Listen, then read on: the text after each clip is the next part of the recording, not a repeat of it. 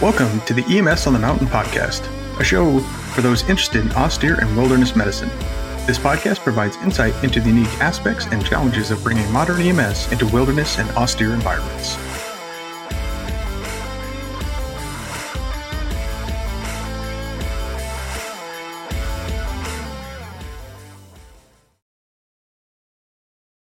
Folks, welcome back to another episode of EMS on the Mountain. Today we're going to continue with our hypothermia series. And the next in line, this one's titled quite dramatically The Thermodynamics of the Oral Treatment of Mild Hypothermia. And you could include mild to moderate, severe, certainly not. But with that, I think Mike's going to lead us off. Yeah, man. All right. This should this should be a pretty quick episode, but we did want to dive into the details around treating mild hypothermia. Most of the framework here, again, comes from the Wilderness Medical Society clinical practice guidelines for the out of hospital evaluation and treatment of accidental hypothermia. In other words, this is directly from the WMS guidelines that we referenced in the previous episode. It provides an excellent summary of the management of hypothermia.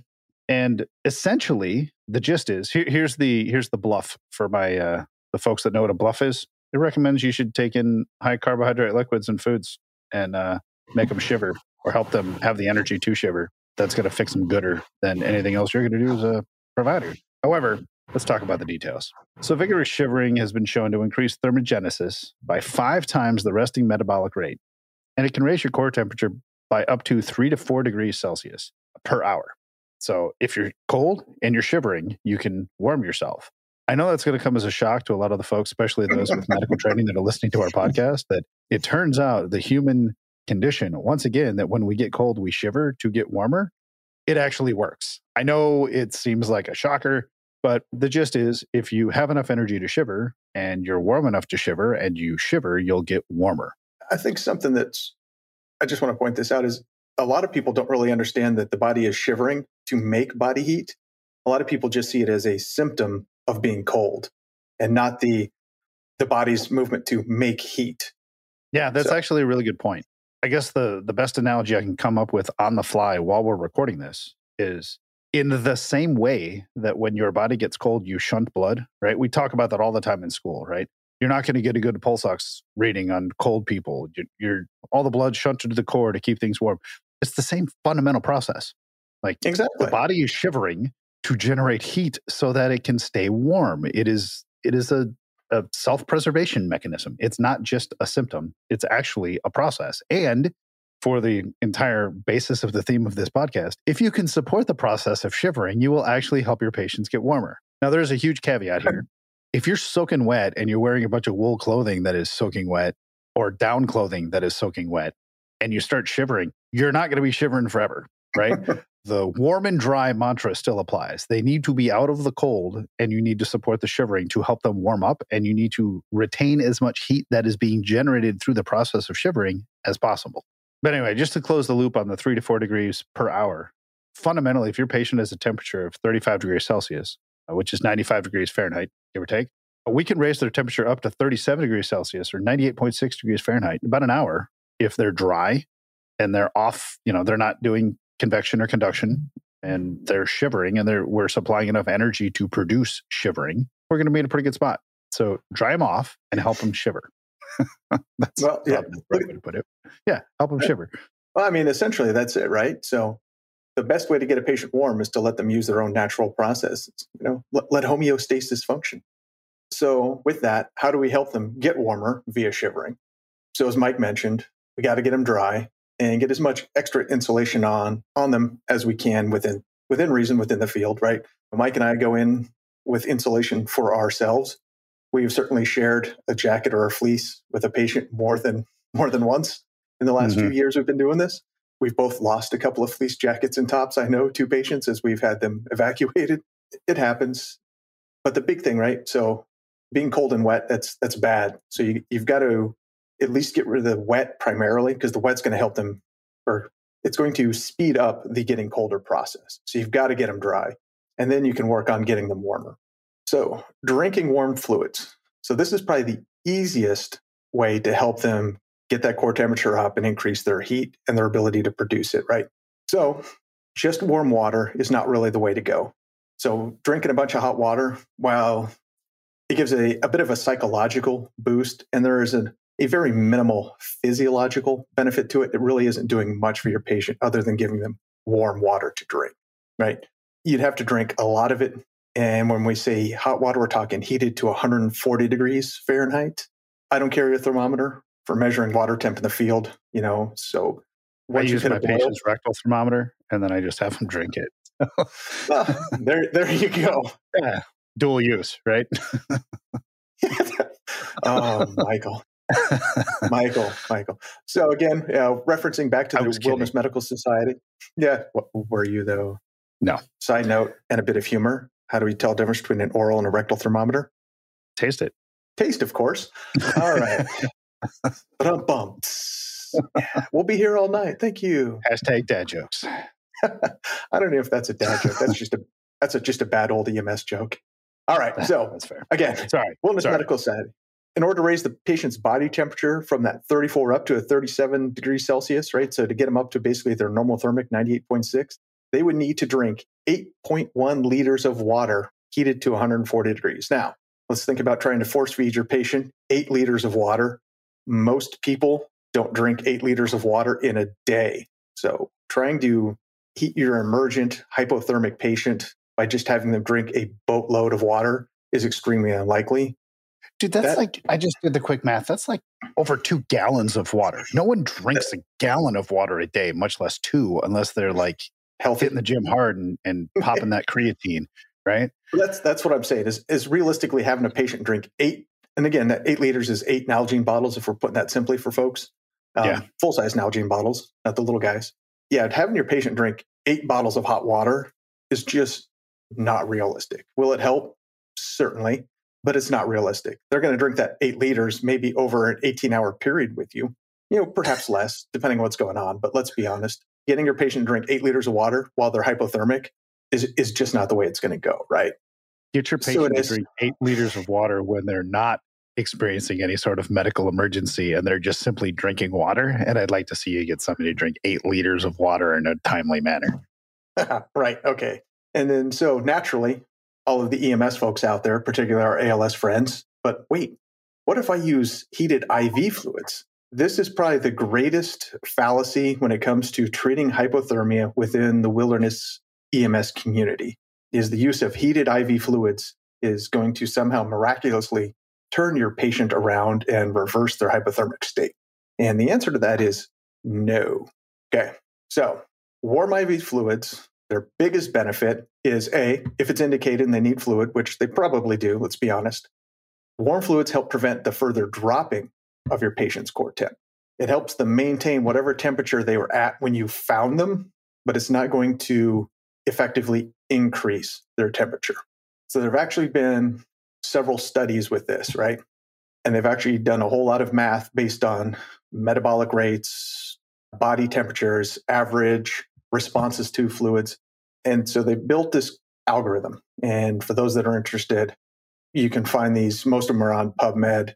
Uh, look up these studies and you can check them out. A lot of them, some of these are based on in the hospital, pre and post surgical. Uh, and there are a few that are related to pre hospital use, but they're all based on the same model. So, with that, typically expected core temperature change is about 0.2 to 1.4 degrees Celsius per 30 ml per kilo of a crystalloid bolus. Now, again, that's going to fluctuate a little bit depending on the starting temperature of your patient and a little bit on the starting temperature of the fluid. So we're assuming the fluid is above 98.6. It should be best case, at least 104 when you're introducing it into your patient for this to be at least effective. And for those of you that are curious, what does this mean? So one degree Celsius equals 1.8 degrees Fahrenheit. So we're going to break that down. Me, I'm a full figured gentleman weighing in at about a even. Yeah, go ahead and say it. Yeah. I was just going to say, you're, you're 100 kilograms. I'll give it to you. Yeah, right. So I, I'm just about an even 100 kilos right now. So if we're going to go with this 30 ml per kilo, quick math, that's going to be 3,000 mLs or three liters, right? So you've got to give me three liters of warmed fluid to raise my temperature one to two degrees. Now, let's think about that. Is the value proposition really there to get me from 95 to 96.5 with three liters of fluid? And I'm going to say I the mean, answer is no. If you want to see what a cold guy that's really doughy looks like, because I think we've discussed in other podcasts that about 50% of all the fluid you put into somebody's vasculature ends up in the interstitial space. So that is correct. A liter and a half of fluid, give or take, is going to end up in. Oh, yeah. As much as two liters can end up in the interstitials, right? Yeah which basically would be in other medical scenarios, like you know, older folk with heart problems, you, with that much fluid retention, you'd be like, "Huh, we should probably give them Lasix to get that fluid off."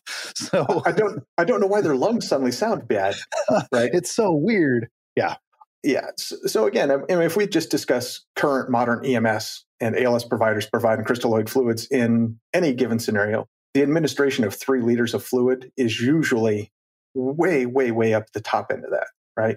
Where yeah. most places are using 250 to 500 ml boluses and then seeing where your patient's at. Even with patients who are severely dehydrated, three liters is a lot of fluid to be pushing intravenously. Not saying it, it isn't done and it can't be done. I mean, there are certainly patients who've taken three liters and more, like without hesitation. And let's not confuse hyperthermic fluid administration with hypothermic, right? There's going to be a difference, right? We're talking strictly hypothermia here, your cold patients. For those of you that might not be medical practitioner, that means cold people, not hot people. this is, I mean, true. We have an audience that isn't all that isn't EMS. all medical providers. So that is yeah. true, right? Yeah, a lot of them aren't at really any any level. So, yep. So again, you got to think about that. And then the next part of that is, are you staying and hanging out in the environment to give this three liters, or are you trying to administer this during an evacuation? Uh, if your patient's really pretty cold, the best thing you can do is get them walking, generate that body heat, right? But that, we're going to discuss that a little bit more here about how to help them with that. So you got to think about that. You know, the administration of three liters of and the next best piece, right? And we're just going to mention this briefly. How are you exactly warming fluids? Are you starting with them warm, tossing them in your pack, trying to insulate them as best you can, and then administrating to your patient when you get to them? Or do you actually carry a portable fluid warmer with you? The service Mike and I run with does have think at least one right now. Yeah, we have a Q uh, and flow. Right. It's my portable fluid warmer. Uh, and I'm almost positive. I'm gonna I'm gonna throw myself under the bus here and say I don't remember of like with hundred percent certainty, but I, am like 99 percent sure that a QinFlow will get saline to 104 degrees. Yeah, I'm pretty sure. Yeah, it's 104. Right. Yep, so that's what we're getting into that threshold for warm fluids. But, but uh, again, that's the threshold for helping you not to get colder. Right? That is correct. Yes. And right? a QinFlow, even the new one, the new one that doesn't have the big ring on it. If anybody is mm. familiar with the QinFlow, you can Google them. The new ones are smaller. The actual heating module is not that big, but you still have to carry all that fluid in and you have to have enough batteries and enough juice and enough time to maintain their body temperature, which yep. is less than ideal when we're talking about helping someone. Again, we're in the, we're still conscious and alert and able to appropriately respond and protect our airway, there's much better ways to support the body's ability to produce heat as opposed to putting heat into the body using fluid. Yeah. So um, yeah, there's and there's a lot of other good examples people have used. If you're doing your reading on this later, just because you want to kind of dig into this and see if we're we're bullshitting here or not, we are. Uh, the, the analogy is like think about the amount of fluid inside the human body, and then compare that because again, you're not dropping three liters into my body that rapidly. Even if I put a 16 gauge IV into your arm in a super large, awesome vein, using pressure infusers, which you really can't use with like a QinFlow with a heater, right? Because they have to flow at a certain rate for them to heat the fluid. You're not flowing that fast. And you're putting, if you think about it, take a five gallon bucket of lukewarm to cold water, drop a full liter of 104 degree water in there and see how much it changes the temp, right? And the answer is it's going to be minimal. So mm-hmm. Again, that's just another example. If you got to think about the entire human body and all the fluid that's contained within, I mean, how much are we of water? What, 70%? So give or take. I'm about 72%, but yeah, give or take. Well, I, am retaining a little right now, so I'll call myself mm. 74. Mm-hmm. Right. So yeah, okay. back to the discussion, right? oh. This is going to be a horrible episode. Ah, you win some, you lose some. Yeah, what hey, can you do? Sometimes people appreciate the discussion. You guys ought to sit around the table with us up on duty. This is what we do. This is this is really we're we're dark. Except except there's some more colorful language thrown at each other. Yeah. So bottom usually line, something about one's mother as well. So all the researchers in almost every one of these studies, whether it's in, in the hospital treating hypothermia or pre-hospitally trying to treat the same status, the researchers have found that warmed intravenous fluids help to keep the core temperature at or about the temperature it started at. So what you're doing is helping people not get colder, right? But you're not really helping them to get warmer. And in one of these studies I pulled, right, giving them warm fluid kept them a half a degree warmer than that of room temperature fluids. And so let that one sink in. Giving them 104 degree fluid only marginally kept them warmer than average room temperature stuff. So if you call average room temperature, even if you called it 80 something degrees, which most rooms are not 80 degrees, right? Yeah, that's abysmal. Warmer, right? By yeah. a half a degree, right? Again, it just kind of puts things in perspective. Intravenous fluids, warmed or not, are not the magical cure all for hypothermia. So sorry, my ALS no. friends. If you've got warm fluids, always use warm fluids. I mean, when I'm on the ambulance, all of my patients always get the warm fluid bags yeah. off the warmer, right? I don't ever get cold fluid. Nope, I don't either. I always grab warm fluid out of the fluid warmer, especially since hinte hinte for those that didn't know this. If you have a fluid warmer, like one of those mylar type bags with a little insulation in it and some heating elements in it that your fluid lives in on your truck, you should really be rotating those bags of fluid at least once every 30 days. So if you're just leaving the heated fluid sit in those bag in the warmer bags and you're only using it for cold people, the, the fluid is probably not the best thing to be using anyway. Because once you heat saline, it needs to be rotated on a pretty regular basis. Yeah. And there you go. Another nugget of knowledge for your ass pack of nugget facts. of knowledge. um, right, so how do we help them? Right? Yeah. yeah. yeah. How, let's, how are we let's talk them, about Mike? how we do help them. So I just want to reiterate one more time for the purpose of reiteration to reiterate that uh, what we're explicitly talking about in this episode is oral treatment of mild hypothermia. What we've talked about so far is you can dump all the warm fluid you want in via IV. You can do a bunch of fancy pants ALS things. But at the end of the day, just to recap, you can dump a whole bunch of fluid into somebody and maybe raise them one degree Celsius, whereas the act of shivering can raise your core temperature by three to four degrees Celsius per hour. That is significantly better than one degree with fluid sitting still. So we're back to we got to get up and walk, and we've got to support the shivering mechanism. We should not be trying to stop the shivering. We should be trying to get them warm enough that they no longer, as a physiologically wise, feel the need to shiver. The body is not wanting to shiver because it is warmed up to the point where we don't need to shiver. And to shiver requires calories because shivering is the act of moving your muscles. So this really comes down to the best thing you can do for a conscious patient that's hypothermic is to support their caloric needs and help them have the energy to shiver. So let's we've got some uh, we've got some statistics and some data that Sean pulled here, but uh, the kicker is fuel drives thermogenesis. So we need to provide hydration and calories, right? If you're dehydrated, it's hard to metabolize food. It just is, right? The if you're super dehydrated, metabolism is hard. So if they are dehydrated, you want to provide reasonable hydration, ideally using warm fluids, oral intake, and carbohydrates are going to be much better than complex fats, proteins, things like that. Sean pulled some great numbers here. I, I kind of find this fascinating. Uh, so, hot cocoa versus Mountain Dew. Mountain Dew's gooder, barely.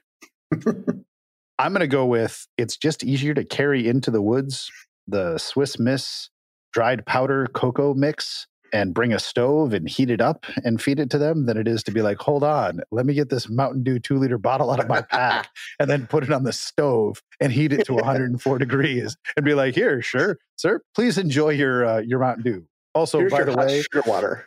here's your here's your caffeinated hot sugar water that looks like neon pea. But if something like Mountain Dew or Pepsi or Coke or you know soda is available, even if it's room temperature or warmed, it's not the end of the world in my opinion, this is just my opinion, warm Pepsi is better than warm Mountain Dew, like any day of the week. But the point here is uh, Swiss Miss cocoa mix, Campbell's chicken noodle soup, 150 calories. Things like Swiss Miss, things like cocoa mixes. I'm personally kind of partial to uh, apple cider, like the powdered apple cider mix in the winter on a cold day. And here's the caveat to all of the above, right? Regardless of what you're going to use, you can't use the sugar free, fat free Swiss Miss. I was right? just going to say that. Right? That just that defeats the purpose of giving them those calories, right? You've got to get the full fat, full sugar. You got to give them the full Monty, right? Yeah. Otherwise, yep. you're not feeding them the calories to help that build energy up. And just to just to say the obvious, if they're diabetic, monitor their sugar, but don't not give them calories because it turns out that at Yeah. this period in time, the being cold is more detrimental to their health than their insulin levels as compared to their sugar levels in their blood, right? Yeah, this yeah, this becomes an interesting dance. But you've got to think about you Yeah. got to fix the one thing that's going to do the most damage now, which would be the cold. Yeah. You got to do the dance, right? So we're going to start with hot fluids. We need the fluids, we need the heat, we need the simple calories. So, I mean, I think I'm going to go get the Swiss. By the way, you're just you're failing as a provider if you're getting the Swiss Miss without the little like marshmallows in it. You got to have the marshmallows, right? Everybody needs the delightful marshmallows. but if you don't have the marshmallows, it's fine. It's better than nothing. So the Swiss Miss with the marshmallows, ideally, or some sort of cider, some sort of simple sugar concoction. And then if they can eat, once again, we're not having a steak dinner, right? Yeah. We're looking for simple sugars. And you want to slowly move toward more complex carbohydrates. This is actually, I'll take another page out of the book of the diabetic emergency situation, right? Once a diabetic, let's say you get a line or you don't get a line, you hit him with glucagon, right? What's the first thing we do as providers when somebody says, I don't want to go to the hospital? We say, well, let me make Feed you a peanut butter sandwich, mm. right? Got to feed them. got to feed them, right? That same thing applies. The little packets of peanut butter would be good complex carbohydrates with simple sugars in them. Um, Yep. Grab a Snickers, right? Snickers is Oh, actually yeah. a relatively balanced deal there. Be careful not to break your teeth if it's really, really cold out. But uh, Snickers is is actually some people would disagree with this, but from a just from a caloric intake perspective, the nuts and the caramel plus the chocolate and the nougat, like it's actually a pretty well balanced thing when you're trying to get simple sugars and and start moving toward complex carbohydrates to burn stuff off. yeah. Again, Um, you got to think about this. I'm not trying to work about or work around your health concerns. I need to give you calories that your body can process fairly quickly that you can begin to use that energy to continue shivering and make Yeah. your body heat and fix your problem.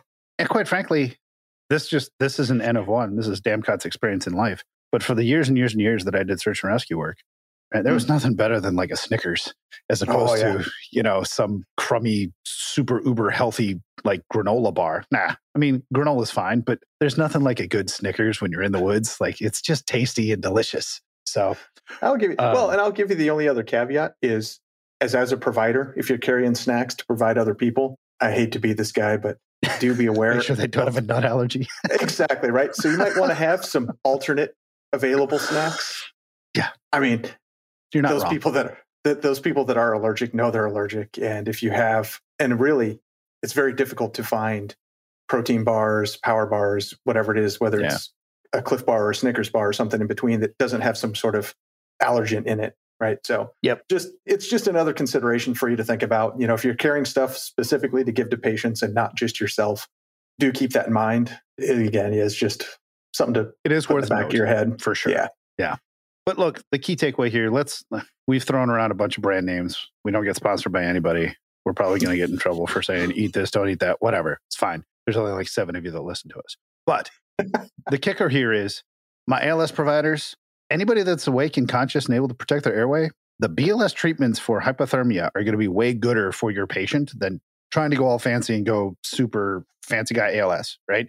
Unless you're a medical doctor, you happen to be at a facility, you're like, oh, we're going to go ahead and do like abdominal lavage. You're not going to do any better than giving them the, the food they need to produce their own heat. And then, you know, if we're getting into a survival scenario, the supplemental, start a fire, get them dry, that sort of stuff. But what I'll call traditional ALS interventions that we would use on the quote unquote street on a medic unit just are not going to be as effective as giving them warm fluids and feeding them some good food.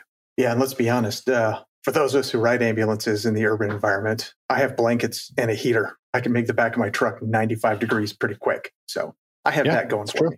All right. So, yeah, moving from simple to complex carbs. And really, that applies to a prolonged field care type scenario when you might be at a, at a clinic somewhere, disaster area, or a very prolonged carry out. Like once they're starting to do better and you can start giving them bigger, more solid foods to continue the burn, then go for it last little note I have in here before we wrap it up.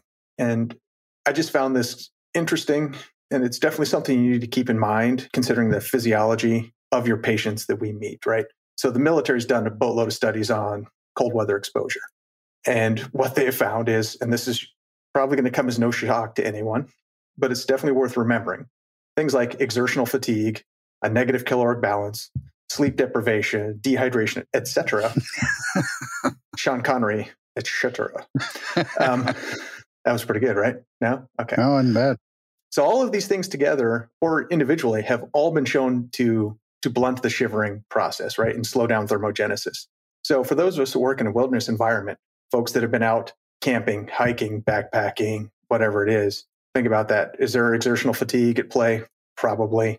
Is there a negative caloric balance? Probably, depending on the hiker. Sleep deprivation? Eh, maybe, maybe not. But you're going to have some compounding physiological problems. They're going to help slow down their ability to shiver and build that body heat, which is why you have to get on it pretty quick, right? Get them warm, get them dry, and start feeding them, getting those warm, high calorie fluids in them, feed them if they can tolerate it. And if necessary, if they definitely need fluids and you can provide, give them a bag of warmed normal saline, then yeah, give them the bag at the same time. Don't delay treatment or other, we'll call it evacuation, right? Just to give them that bag of fluid while you're sitting there. But if they're sitting there for a minute and you're, you know, you're making them the hot cocoa to drink, you're starting to feed them that Snickers bar that you've kept in your front pocket so it's nice and warm and soft, not the mm-hmm. top lid of your pack so it's a little chunk of frozen Snickers or candy bar of your choice. Give them those warm fluids. Give them the warm fluids in their body. Try to help some of that dehydration. Give them those warm fluids to drink. Plus, the warm fluids is a big psychological boost for a lot of patients. That helps them get up off their feet and get them moving.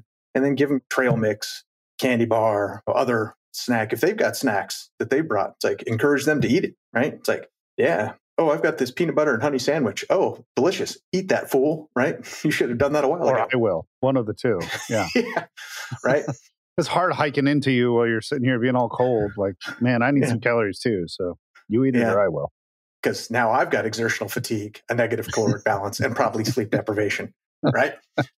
so, so with that, that basically covers our our discussion for the day. Right. So, big one. And again, this is going to vary by your patients. Don't just go off this one podcast. You got to look at your patient, look at the whole thing.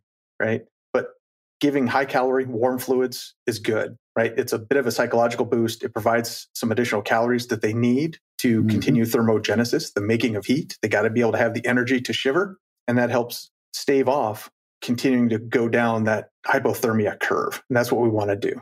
So, big ones, everybody's got to remember you still got to treat that initial cause. And the initial cause was exposure to the cold, right? Perhaps they yeah. fell in and got wet, or were there out in, or Mike and I are mid Atlantic, we get sleet and literally freezing rain and crazy stuff that just sweeps on in when you thought you were going to get some, we'll call it average rain.